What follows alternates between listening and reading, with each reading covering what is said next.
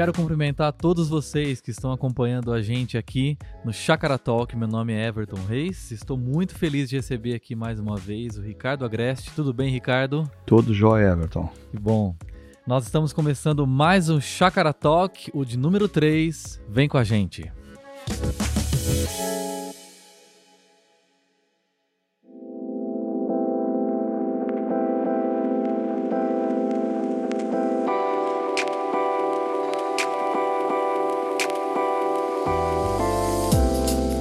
Chácara Talk é um espaço para nós discutirmos questões uh, relacionadas ao nosso tempo de reflexão, um encontro de reflexão e adoração. E se você quer participar do próximo Chácara Talk, envia para a gente uma mensagem no chácara.org/talk e você pode enviar a sua pergunta. Seria muito bom ter você participando aqui com a gente. Hoje nós iremos tratar uh, da nossa conversa dessa série atual que nós estamos vivenciando, quando jogar a toalha parece ser a melhor opção. E para isso uh, antes de nós irmos para as perguntas propriamente ditas, eu gostaria de pedir para o Ricardo falar um pouquinho mais para a gente sobre a mensagem de ontem. Ele pontuou para nós é, algumas imagens ali, uh, queria conversar com a gente e eu, particularmente, estou muito ansioso para ouvir o que ele tem a dizer sobre esses assuntos. Primeiro assunto, a importância do Shabá. Fala um pouquinho para a gente, Ricardo, sobre essa questão do Shabá. É, eu prometi aprofundar um pouquinho mais essa questão quando a gente conversava sobre aquela imagem do triângulo e eu dizia que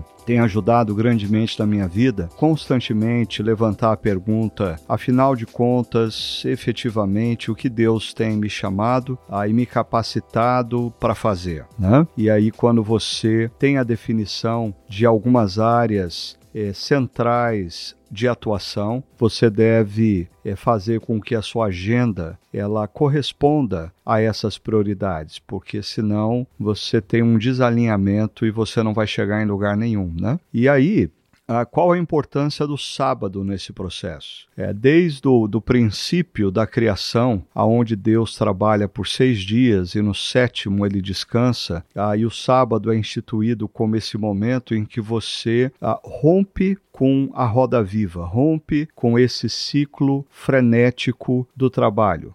Aí eu acho que a gente precisa aprender a viver uh, o que nós chamamos de sábado ou esse princípio do sabate, né? Porque para mim esse é o momento em que você para das suas atividades e você precisa encontrar algum tempo para refletir se as suas ações são coerentes ao que Deus de fato mandou você fazer. Então, o sábado funciona como um tempo de realinhamento porque se a gente não tem um sábado, a gente começa a entrar nessa roda viva e de repente mais tarde a gente descobre que a gente se manteve altamente ocupado, altamente ativo, mas boa parte dos nossos esforços foram empenhados em algo que não dizia respeito ao que Deus queria que nós fizéssemos das nossas vidas naquele momento, naquele ciclo da vida, né? Ah, e eu acho que a gente precisa perceber que, ah, apesar do princípio bíblico ser de seis dias você trabalha e no sétimo você descansa, às vezes a gente, nesse sétimo dia, a gente acha que ele é um tempo que deve ser composto por entretenimento, ah, muitos amigos, muito churrasco, muita festa e ah, pouca ou nenhuma reflexão e descanso acerca do meu ciclo de vida. Então, existe o perigo da gente ter semanalmente é, um dia de descanso do trabalho, mas não necessariamente de reflexão sobre a nossa missão e se a gente está alinhado. Muito pelo contrário, eu acho que na sociedade de entretenimento que a gente tem, é quase que sempre eu me pego pensando ah, o que, que eu vou fazer no meu dia de descanso. Ah, porque parece que a gente precisa se manter ocupado. Se a gente não se mantiver ocupado, a gente se sente frustrado. Eu não, não creio que a gente não possa ter tempo para festa, para os amigos, para o entretenimento, para se assistir uma boa série, mas a, a, gente precisa resgatar a capacidade de ficar sozinho, de ter solitude, o que é diferente de solidão, e pensar seriamente. Eu tenho uma prática que não envolve necessariamente o meu dia de descanso, mas pertence a essa revisão semanal que é toda segunda-feira pela manhã, ah, quando eu olho para a minha agenda, ah, eu tenho anotado algo que eu faço a cada três meses normalmente, que é ah, fazer essa pergunta, afinal de contas, o que, que Deus tem me chamado e me capacitado a fazer? e aí, eu tendo essas três linhas de atuação, eu olho para a minha agenda e me pergunto o que, que dessa agenda tem a ver com as minhas linhas de atuação. Existe alguma coisa alguma linha de atuação que na minha agenda não está contemplado, nenhuma atividade, nenhum esforço. Então, é momento de alinhar minha agenda eh, as minhas linhas de atuação. E isso me ajuda, ah, e como eu disse, normalmente a cada três, quatro meses, eh, aí eu separo ah, uma manhã para pensar mais seriamente nessas perguntas. Ah, e eu diria que anualmente a gente tem que dedicar pelo menos um dia é, de retiro, de isolamento, de solitude, ah, para pensar, porque senão as nossas vidas vão sendo naturalmente conduzidas pelas demandas, pelas urgências e até pelas pessoas à nossa volta que passam a determinar a agenda e a gente perde a capacidade de ouvir o que Deus diz respeito do nosso ciclo de vida e do que Ele espera de cada um de nós. Ou seja, Ricardo, aquelas linhas é, de atuação que você tem falado para nós, elas não podem permanecer apenas na teoria, né? É, a gente precisa refletir constantemente como elas estão aparecendo na nossa agenda semanal. Porque senão acontece o que você falou, né? A gente acaba sendo engolido pela agenda e a nossa missão que a gente deveria estar cumprindo, a gente não está. Com certeza. Elas devem gerar ações. E o alinhamento é fundamental. Você ter consciência uh, de quais são as áreas prioritárias da sua atuação e a sua agenda refletir uh, em ações que estão correlatas a essas áreas de atuação. Olha que legal. Queria só eh, lembrar até quem está nos ouvindo que eu tenho refletido nisso enquanto o Ricardo falou, é sobre essa questão do descanso, né? Normalmente a gente interpreta o nosso sábado como um momento de entretenimento, curtir e tudo mais. E o que acontece é que a gente se vê cada vez mais cansado conforme o tempo passa, porque a gente não está usando esse tempo para refletir como a gente deveria.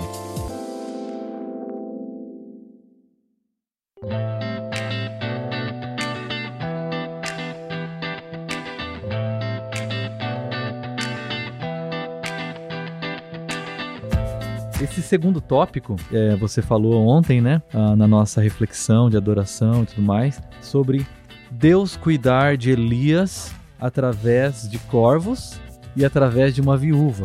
Explica um pouquinho melhor para nós essa questão. É, na verdade, o tópico que eu queria me aprofundar é mais assim para detalhar a história é, que envolve Elias e essa viúva, porque é uma história é, muito bonita que está registrada lá no primeiro livro de Reis, capítulo 17. Rapidamente, para aqueles que não conhecem a história, a Elias é enviado para esse território de Sidom, que era do lado externo do território de Israel, essa cidade chamada Serepta, e ele deveria procurar a uma viúva e Deus disse a ele que essa viúva iria cuidar dele durante o período é, de seca. E isso é um absurdo, porque a viúva era a representação máxima da fragilidade na antiguidade. Talvez, paralelamente à viúva, estivesse o órfão e o estrangeiro. Então, são pessoas que são frágeis e indefesas. É, são pessoas que, na verdade, precisam de cuidado. Como Deus envia Elias para ser cuidado por uma viúva. Né? E quando Elias chega, ele está próximo de um poço, essa viúva vem pegar água. Isso nos lembra muito a história de Jesus com a mulher de Samaria. E Elias pede água e enquanto a mulher pega a água, Elias também pede para comer alguma coisa. E é quando a mulher, percebendo que Elias não é de Sidom, ela se volta para ele e diz assim: Olha, eu juro pelo nome do teu Deus que o que eu tenho em casa dá apenas para fazer um bolo é para o meu filho e olha lá para mim e vai ser a última coisa que nós vamos comer, porque o que nos espera é a morte. E aí Elias toma uma atitude, eu diria que audaciosa, e que você precisa ter muita coragem, porque quando você está diante de uma pessoa que diz que só tem um alimento para o filho e para ela e depois disso vem a morte, Elias diz para ela: Não, vai para sua casa, faz o bolo e o primeiro bolo você vai trazer para mim, que é uma representação desse princípio das primícias. O que a gente oferece para Deus não pode ser fruto do que sobra nas nossas vidas. O que a gente oferece para Deus ah, deve ser parte das nossas primícias. Então, não apenas Elias é desafiado a confiar na provisão de Deus nessa história, mas aquela viúva também é convidada a confiar na provisão de um Deus que ela nem conhecia. Porque Elias diz: Porque o meu Deus prometeu que não vai faltar farinha, não vai faltar azeite na sua casa ah, enquanto essa seca durar. E é exatamente o que acontece. Aquela família, a mulher e o seu filho, juntamente com Elias, são sustentados por essa capacidade de Deus de multiplicar o alimento. Mas o, o ato de confiança, e aí é a maneira como Deus lida com as nossas vidas. Diante da adversidade, Ele nos orienta, Ele nos dá uma palavra. E essa palavra, via de regra, demanda da gente confiança. Confiança de que Deus tem caráter, confiança de que Deus vai cumprir a parte dele. E quando Elias vai para aquela terra e se submete ao cuidado daquela viúva, Deus cuida dele. Mas aquela viúva, quando passa a cuidar de Elias, também é abençoada e ela serve Elias com é desafiada a servir Elias com as primícias. Agora, uma coisa que acontece nessa história é que, num determinado momento, o filho dessa viúva adoece e aquela viúva vê o filho ficando cada dia pior até o momento em que ele morre. E é interessante como aquela viúva se volta para Elias como culpado. Isso, assim, me fez pensar muito na posição de pessoas que, como eu, exercem o pastorado há muito tempo. E eu sempre estou brincando, mas é importante fazer menção nisso, principalmente para aqueles que são ah, membros de igrejas, que eu costumo dizer que, na lógica da relação do pastor com as pessoas da igreja, infelizmente, às vezes a lógica é a seguinte: 10 menos 1 é igual a menos 1. Ou seja, um pastor ele pode fazer dez coisas por uma pessoa ao longo da vida. Ele pode ter aconselhado, ele pode ter visitado, ele pode ter dado atenção nos momentos que a pessoa precisava, mas num determinado momento que o pastor não corresponde à expectativa da pessoa, infelizmente ele é avaliado não pelas dez coisas que ele fez, mas ele é avaliado e parece que a única coisa que resta é o momento que ele não correspondeu à expectativa. Ou seja, a 10 menos 1 é igual a menos 1. E é o que acontece na vida de Elias. Todos os anos, a presença dele ali gerando a multiplicação da farinha e do azeite, diante de um momento de dor dessa mulher, que o filho adoece e morre, ela vem e joga toda a culpa sobre Elias. O que aconteceu é culpa sua. E aí é o momento em que Elias se aproxima daquela criança, deita sobre aquela criança e ora a Deus, pedindo que aquela criança voltasse à vida. E aquela criança volta à vida. E aí então a mulher se volta para Elias e diz: Agora sim eu acredito no seu Deus. Né? É interessante, Deus havia dado sustento diário por aproximadamente três anos, mas a gente precisa do ato extraordinário. Eu acho que o que essa história, dentre muitas outras lições, nos ensina também é que às vezes os nossos olhos estão voltados só para o extraordinário e a gente precisa pensar e, e, perceber a presença de Deus no ordinário. Ah, houve pão naquela casa por quase três anos porque Deus estava fazendo algo extraordinário através de algo talvez aparentemente ordinário, o pão nosso de cada dia. Muito legal. Conectando o que você disse na, na pergunta anterior, a questão do Shabat, do descanso, da reflexão. Será que tem conexão isso, pensar? Quanto mais eu reflito, contemplo sobre o que Deus tem feito na minha história, isso vai me ajudar a perceber os atos ordinários de Deus na minha vida e a exercer mais gratidão? Tem a ver? Ah, com certeza, né? Porque eu acho que ah, o tempo que a gente gasta eh, na presença de Deus, em oração, leitura da palavra, o tempo de descanso, é o tempo que a gente dedica à solitude, isso vai nos tornando mais sensíveis para o mover de Deus. Eu acho que isso nos torna mais sensíveis, às vezes, para perceber que Deus coloca na nossa história um Elias. E a nossa missão passa a ser apoiar e abençoar aquele Elias. Às vezes, Deus coloca nas nossas vidas uma viúva, e a bênção de Deus sobre as nossas vidas vai transbordar e abençoar também aquela viúva e aquele filho. E a gente precisa todo o tempo perceber que a vida ela é composta uh, de inúmeros milagres. Alguns deles emergem na nossa história como atos extraordinários. Mas é, amanhã de um novo dia, a gente abriu os olhos e a gente está vivo. É um milagre diário que Deus nos dá.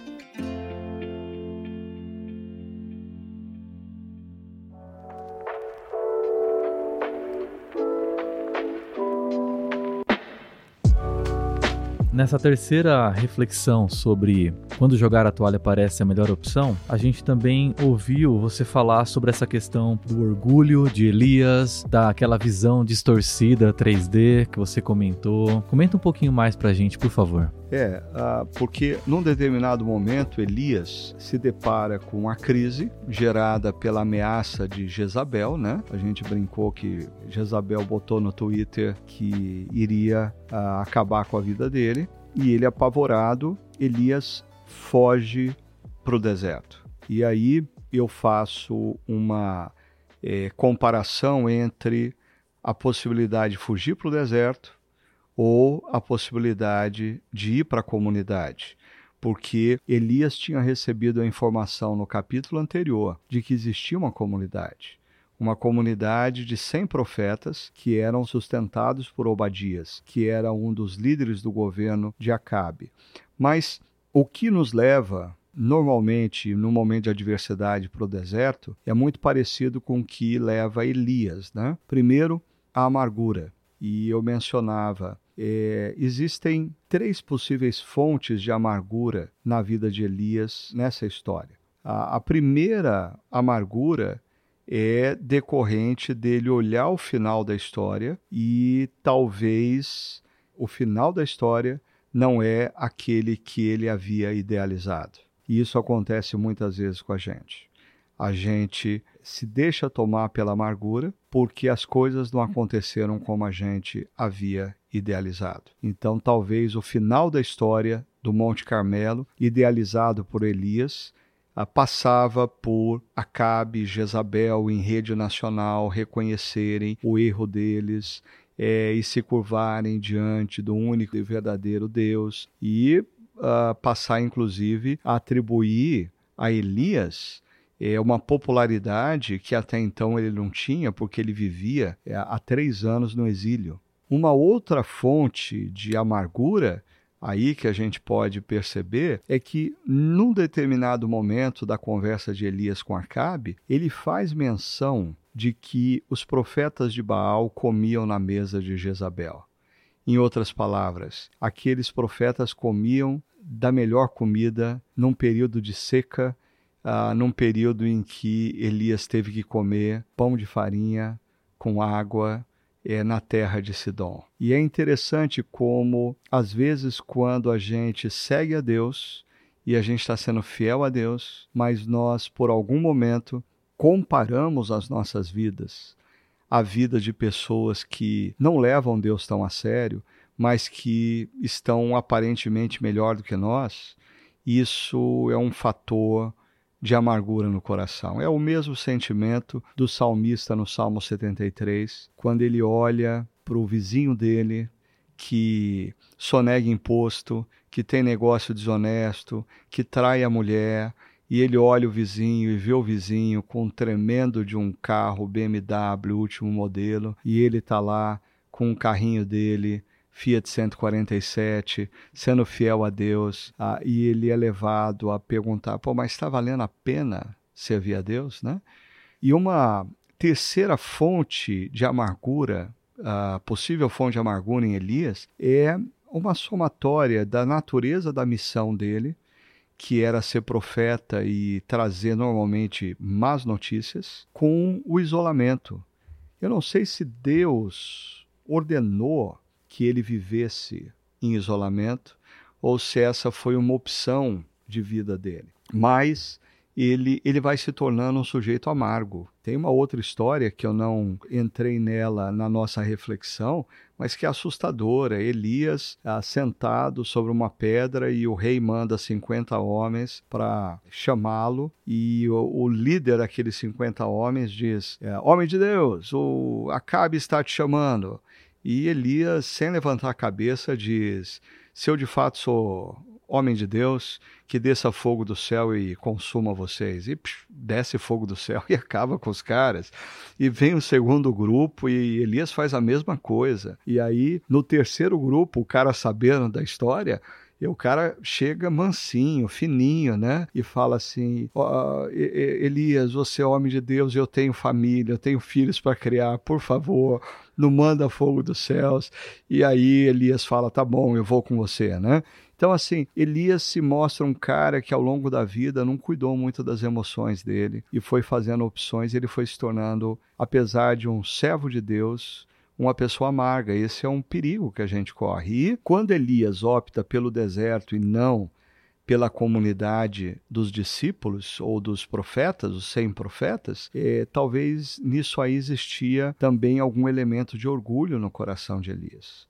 E eu digo isso porque Muitos de nós, quando a gente enfrenta um momento de adversidade, a gente opta pelo isolamento e não por um grupo pequeno, não por um grupo de amigos, não por uma igreja, uma comunidade, porque a gente tem medo de se expor, a gente tem medo de que as pessoas percebam que nós sofremos, que nós temos dores. E aí a coisa se torna ainda mais séria quando a gente fala de pastores e líderes, porque nós temos medo que as pessoas descubram a verdade que elas sempre deveriam ter sabido. Ah, nós não somos super-homens. Nós somos frágeis, nós temos dores, nós temos lutas, nós temos problemas e, no caso de Elias, optar por ir para a comunidade é optar pela vulnerabilidade, pela transparência, por deixar que os outros vejam que ele tem medo, que ele sente dor. A optar pelo deserto é optar por preservar sua própria imagem, mas isso é mal, isso vai adoecer. Ah, e aí, a questão também que a gente abordou é a visão distorcida 3D. Elias vai demonstrar que a adversidade, os anos de isolamento geraram nele uma visão distorcida acerca dele mesmo. Ele passa a achar que ele é o centro de todas as coisas e de que ele tem exclusividade na ação de Deus. E se Deus não agir por ele, não tem como agir em outro lugar. Visão distorcida das circunstâncias. Ele acha que ele está sozinho e Deus vai falar para ele: não, você tem sete mil e visão distorcida da missão, porque ele acha que a missão dele já acabou. Ele pede a morte porque ele diz: já chega. E no final desse encontro, Deus vai falar: Não, Elias, eu, eu tenho três coisas para você fazer. Uma, vai ungir o novo rei da Síria, outra, vai ungir o novo rei de Israel, mas é interessante que a última missão de Elias é para ele entrar em contato com a humanidade dele, com a limitação dele. Uh, vai ungir Eliseu porque ele vai ser o seu sucessor. Ou seja, Elias não seria suficiente para o cumprimento da totalidade da missão. Deus havia dado a Elias apenas parte da missão. E a gente tem que lembrar sempre disso. Deus não nos enviou para fazermos todas as coisas. Ele nos enviou para fazermos apenas algumas. E aqueles que fazem outras coisas no reino de Deus não estão competindo com a gente. Eles são colaboradores de Deus e eles estão fazendo também o que Deus mandou eles fazerem e nós precisamos uns dos outros no cumprimento dessa missão. Interessante que eu me lembro de você falando sobre Davi em outras ocasiões, que a gente tem como um grande homem de Deus, segundo o coração de Deus, sobre Moisés, um grande homem de Deus que liderou o povo na saída do, do Egito, e agora Elias, que a gente tem como uma referência de profeta no Antigo Testamento, e todos eles, você trouxe essa humanidade que a Bíblia nos aponta sobre eles, né? E como a gente pode se identificar com eles para tratar a nossa própria humanidade também, né? Muito, muito legal, assim, que demais. É, eu, é o que eu tenho sempre procurado é, enfatizar. É, toda proposta de espiritualidade que não oferece a você a humanidade, ela é uma espiritualidade distorcida que vai te levar fatalmente a enfermidades. É, nós precisamos, na nossa relação com Deus, ah, sempre nos lembrarmos que Deus é Deus e nós somos homens e mulheres frágeis e Deus sabe disso. Deus entrega a sua missão ah, para que nós sejamos colaboradores, mas Deus não espera de nós a atitude de super-homens ou super-mulheres. Deus espera de nós a atitude de homens e mulheres que sejam obedientes, dependentes da graça dele e que constantemente busquem nele a renovação das forças. Todos nós precisamos é, refletir sobre isso. E como você disse também, né, professoras de escola dominical também, né, porque é, às vezes a tendência é criar, pintar um quadro de um grande herói e acabar deixando de lado, né, o que a Bíblia, é, Deus fez questão de tratar com os personagens da Bíblia, a humanidade deles e a gente poder se identificar. É porque muitas vezes as histórias, como são contadas para as nossas crianças, e aqui vale a pena os pais pensarem nisso, né? É, é, é um perigo muito grande nós contarmos histórias dos supostos heróis da Bíblia e dizer para as nossas crianças: assim como Davi venceu o gigante, você deve também vencer os gigantes. Assim como Fulano fez isso, você também deve fazer isso. E não é isso que as histórias bíblicas querem nos passar. As histórias bíblicas querem nos passar que Deus age através de homens e mulheres frágeis, sujeitos a erros, é porque Deus é gracioso. Ah, só contando uma história eu me lembro que uma das minhas filhas estudava numa escola evangélica e tinha aula de religião. E aí, uh, uma das uh, provas tinha uma pergunta assim: quais são os dez mandamentos e quantos deles você tem cumprido na sua vida? E aí ela uh, citou lá os dez mandamentos, porque ela tinha decorado direitinho, e ela falou assim: Aí eu tenho cumprido nove dos dez mandamentos. Eu só não consigo cumprir um dos mandamentos, que é guardar o sábado, porque a minha igreja funciona no domingo. E quando eu peguei a prova dela e vi essa resposta, eu pensei comigo: meu Deus, a minha filha não conhece a graça. É, o que ela está entendendo da espiritualidade é que Deus nos coloca determinadas demandas e ele espera que nós venhamos a corresponder a essas demandas. E a minha filha não está se relacionando com Deus a partir da graça. Ela está se relacionando com Deus a partir ah, de uma lógica que, se ela for uma boa menina, Deus a ama e a abençoa a gente precisa mostrar para os nossos filhos que Deus nos surpreende, como, por exemplo, Elias é, não recebe o pão assado, quentinho e água fresca porque ele era merecedor. Ele recebe isso do anjo porque Deus é gracioso, Deus é bom. E a gente acaba confundindo, né? Deixa de seguir Jesus e passa a seguir regras. Cristianismo começa a se tratar como eu consigo seguir essa e essa regra, o que eu preciso fazer para começar a seguir essa regra. E a gente se esquece de fundamental, né? Que Jesus sempre convidou a gente para segui-lo. Ele sempre convidou as pessoas, sigam-me, né? E a gente acaba parecendo muito mais aquele jovem rico que se aproxima de Jesus e diz: Não, eu estou cumprindo isso e aquilo, né? E se torna cansativo, né? É, é importante a gente perceber na própria história de Elias que o primeiro padrão é, na relação dele com Deus é Deus fala, Elias obedece, Deus cuida. Né? E isso a gente deve ter em mente não o fato de que ah, Deus nos dá é, princípios, porque Deus é um Deus ah, frágil emocionalmente, que demanda coisas de nós e que se a gente não fizer, ele vai ficar muito irado. Não. Deus nos dá princípios para que tudo nos vá bem. Ah, quando Deus fala para Elias, sai e vai, ah, Deus está cuidando da vida de Elias. O único momento da vida de Elias em que Elias sai e vai, sem ter sido fruto da voz de Deus, mas fruto de uma ameaça de Jezabel, ah, Elias caminha para o deserto, Elias caminha para a depressão. Em outras palavras, ah, os princípios que Deus nos dá e a voz de Deus nos vem para que tudo nos vá bem. Ah, e uma coisa que a gente precisa sempre absorver na caminhada cristã é que o reconhecimento do cuidado de Deus, mesmo quando nós falhamos, deve gerar no nosso coração o que o apóstolo Paulo fala quando ele diz que o amor de Deus, o amor de Cristo nos constrange. Refletir sobre a bondade de Deus nas nossas vidas, mesmo quando nós falhamos, deve gerar em nós uma transformação de dentro para fora. Ah, é um constrangimento gerado pelo imenso amor de Deus para conosco.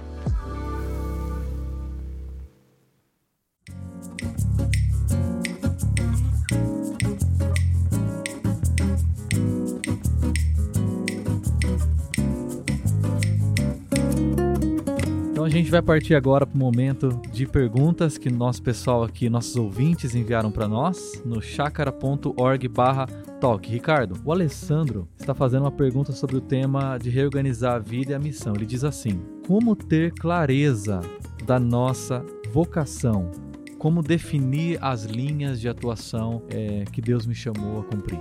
Oi, Alessandro. Se você tem acompanhado as nossas reflexões, talvez você deva ter percebido que uh, eu não convido as pessoas a responderem essa pergunta uh, mais profunda e crucial que é qual é a sua vocação. E a razão pela qual eu não faço isso é porque eu pessoalmente creio que a compreensão da nossa vocação é, ao longo da nossa história é um processo que demanda experiência com Deus, é a vivência de vida, experiências boas e ruins. Ah, eu ousaria dizer, ah, mesmo sabendo que existem pessoas que pensam de uma outra maneira, mas que assim consciência de vocação é algo que a gente tem mais para o final da vida. Aí eu já chamei, é, ao longo da minha trajetória, de minha vocação, muitas coisas que eu, eu achava quando eu tinha 20 anos, que era o cerne do que Deus queria que eu fizesse na minha vida. E hoje, olhando para trás, eu percebo que aquilo eram coisas importantes que Deus queria que eu fizesse naquele momento, naquele ciclo da minha vida, que me conduziram para novos ciclos e que aí eu redefini propósitos. Mas hoje, eu tenho uma consciência maior do que Deus efetivamente me chamou para fazer. Então, eu queria sugerir a você, Alessandro, que você ah, se preocupasse diante de Deus em olhar para o seu momento de vida, olhar para as circunstâncias que o envolve e responder apenas as perguntas, a, a pergunta, afinal de contas, o que Deus quer que você faça nesse momento da sua vida. Ah, e é claro, essa resposta tem que estar atrelada aos valores e princípios de Deus é, no momento que você vive. E eu diria para você, na medida em que você se exercita respondendo essa pergunta nos diferentes ciclos da sua vida, você vai ganhando cada dia mais uma maturidade, uma consciência, até chegar ao ponto de dizer: não, ah, o, o que Deus de fato queria fazer através de mim é isso você chegou na sua vocação. Mas isso é uma questão de tempo. Ele continua perguntando para nós, eu acredito que você respondeu nessa segunda pergunta que ele faz aqui, né, o Alessandro? Como criar as condições para que possamos nos dedicar a esse propósito, né? Eu creio que tem a ver com isso que você acabou de dizer. É, é eu poderia acrescentar uma coisa importante que você pode não ter a totalidade da clareza da sua vocação, mas na medida em que você sabe ou ganha consciência de quem você é, aonde você está e o que Deus quer fazer de quem você é, aonde você está, é, é de extrema importância você aprender a dizer não. Você caminha na direção da sua vocação, é, tendo a ousadia, a coragem de abrir mão de projetos fascinantes, de oportunidades incríveis, de propostas sedutoras, mas que não tem a ver com aquilo que Deus mandou você fazer. Ou seja, como você conduz a sua vida na direção da sua vocação, eu diria que muitas vezes é uh, diante de uma oportunidade que outros abraçariam dizendo isso é incrível, diante de uma proposta sedutora, você ter a coragem de dizer não, isso não faz parte do que Deus tem proposto na minha vida, e isso vai demandar, como a gente viu com Elias, confiança em Deus vai demandar que você confie que Deus é aquele que começa uma boa obra em você e no tempo certo ele vai mostrar com clareza a sua vocação e vai complementar essa obra em você. E aí a gente tem que ser bons presbiterianos nesse momento, né? Confiar na soberania de Deus, que Ele está conduzindo cada momento da nossa história, da nossa experiência, os nossos dons, um pouco de presbiteriano, a confiar na soberania de Deus, um pouco de pentecostal, crer que Deus age nas nossas vidas e histórias.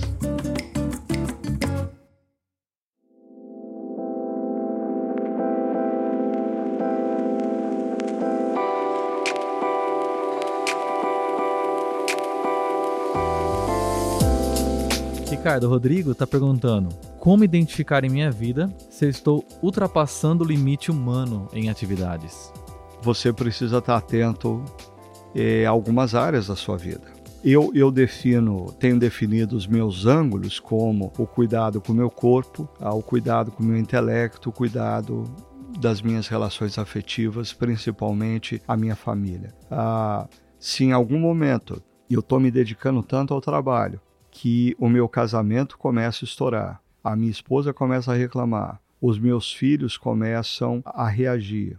É sinal que eu estou passando os limites. Eu preciso dar dois passos atrás e cuidar da minha esposa. Preciso amar minha esposa. Preciso cuidar dos meus filhos. Se em algum momento dessa jornada o meu físico começa a dar sinais, os meus exames clínicos dão alterados, é, o cansaço, ah, não consigo mais dormir bem, ah, e outras formas do nosso corpo sinalizar que, que a gente está passando os limites. Então, eu creio que a, a, o próprio intelecto também dá indicações de que você está sobrecarregado, ah, o esquecimento, a dificuldade de concentração, mas é, é muito importante a gente estar sensível aos nossos limites. Isso é um exercício que eu diria que quanto mais você exercita, mais sensível você vai estar. Até, por exemplo, eu tenho determinadas dores no corpo que elas sinalizam claramente para mim que eu estou precisando descansar. Existem dores no corpo que eu tenho que eu sei que o que eu estou precisando é um analgésico. Mas existem determinadas dores que eu sei, não, isso é fruto de cansaço, eu estou me entregando demais, eu estou precisando recuar e descansar um pouquinho.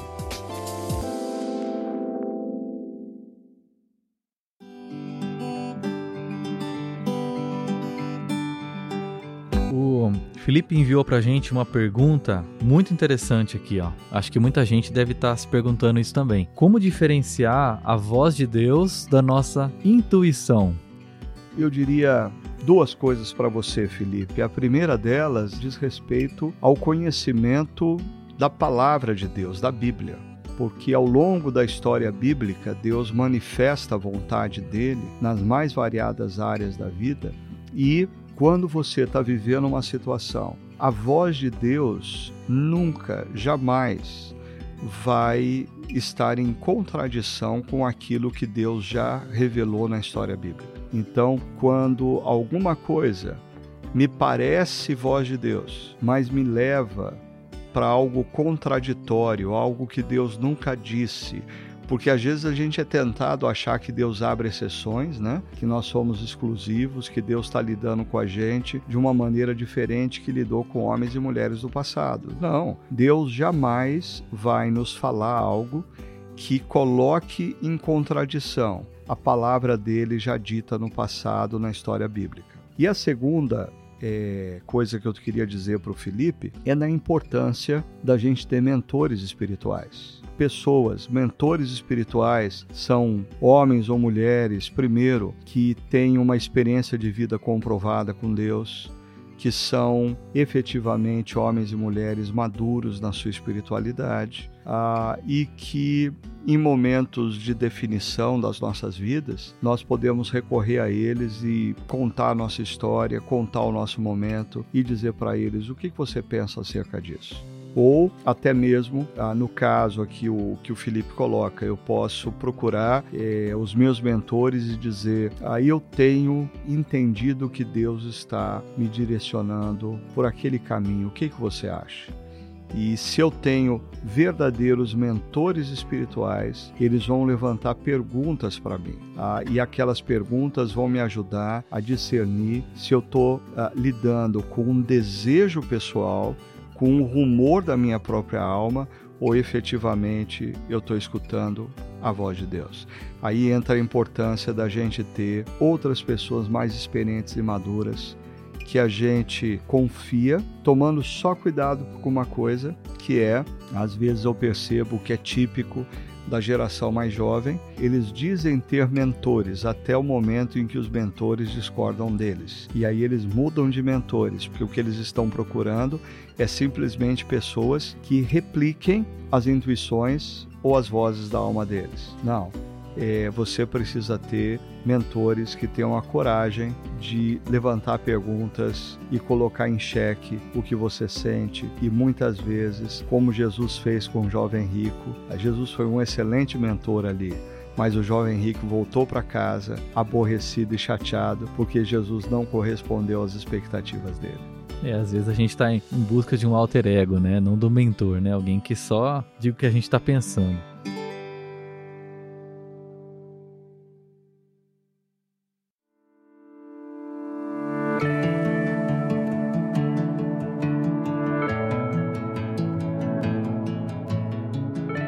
Uma última pergunta, então, é, para a gente finalizar, da Giovanna Assis. Ela pergunta assim sobre as transmissões do culto pela internet. Ela fala: Eu moro fora do Brasil e eu tenho dificuldade de me adaptar à igreja que eu frequento fisicamente. Seria aceitável eu continuar seguindo os cultos pela internet? E seria possível participar virtualmente de um grupo pequeno da chácara?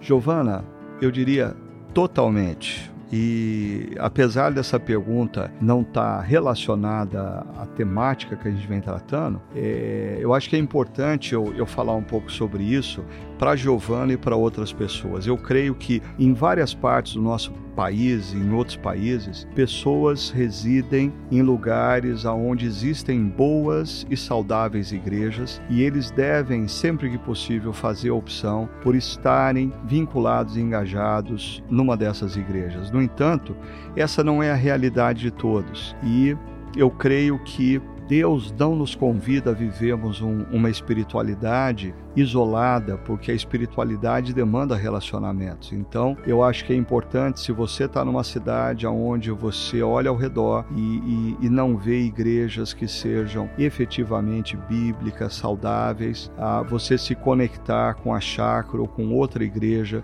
que oferece o conteúdo online, mas também se conectar com essa igreja que oferece o conteúdo através, normalmente tem um pastor, um coordenador, e perceber como você pode pode fazer parte uh, de um grupo, mesmo que seja um grupo à distância. Eu tenho tido experiências uh, muito interessantes com, por exemplo, grupos de seis, sete pessoas uh, que eu acompanho fazendo mentoria à distância e a nossa relação cresce, a nossa relação se intensifica e a cada semana a gente troca experiências mais profundas. Então é perfeitamente viável você não apenas é, assistir um culto online, como você se engajar num grupo pequeno online formado por pessoas que estão na mesma situação que, que a Giovana está.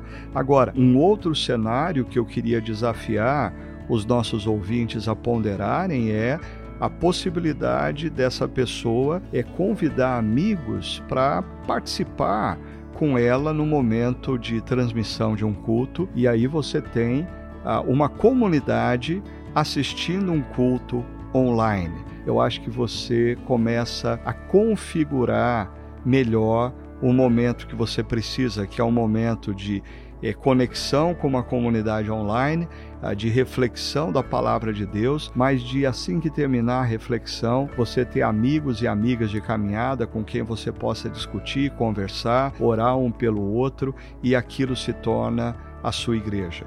Então, Giovana, é, pondere aí qual é a sua realidade ah, e caminhe ah, conectada a uma comunidade cristã, quer seja essa comunidade presencial, se você não tem essa possibilidade, ah, busque sim a conexão ah, de uma comunidade que possa te oferecer não só conteúdo, mas cuidado e grupo pequeno, mesmo que à distância. Legal, isso pode até se tornar um caminho para convidar amigos, pessoas que não conhecem o Evangelho para se conectarem. Quero aproveitar e fazer um comercial nosso da Chakra Online. É, você que está querendo se conectar mais com a gente, quer fazer parte de um grupo pequeno online, como é o caso da Giovana, envie um e-mail para a gente no online@chakra.org online@chakra.org, um e-mail você pode enviar manifestando seu interesse em fazer parte de um grupo pequeno, estar conectado com um pastor, um mentor e assim por diante, tá bom?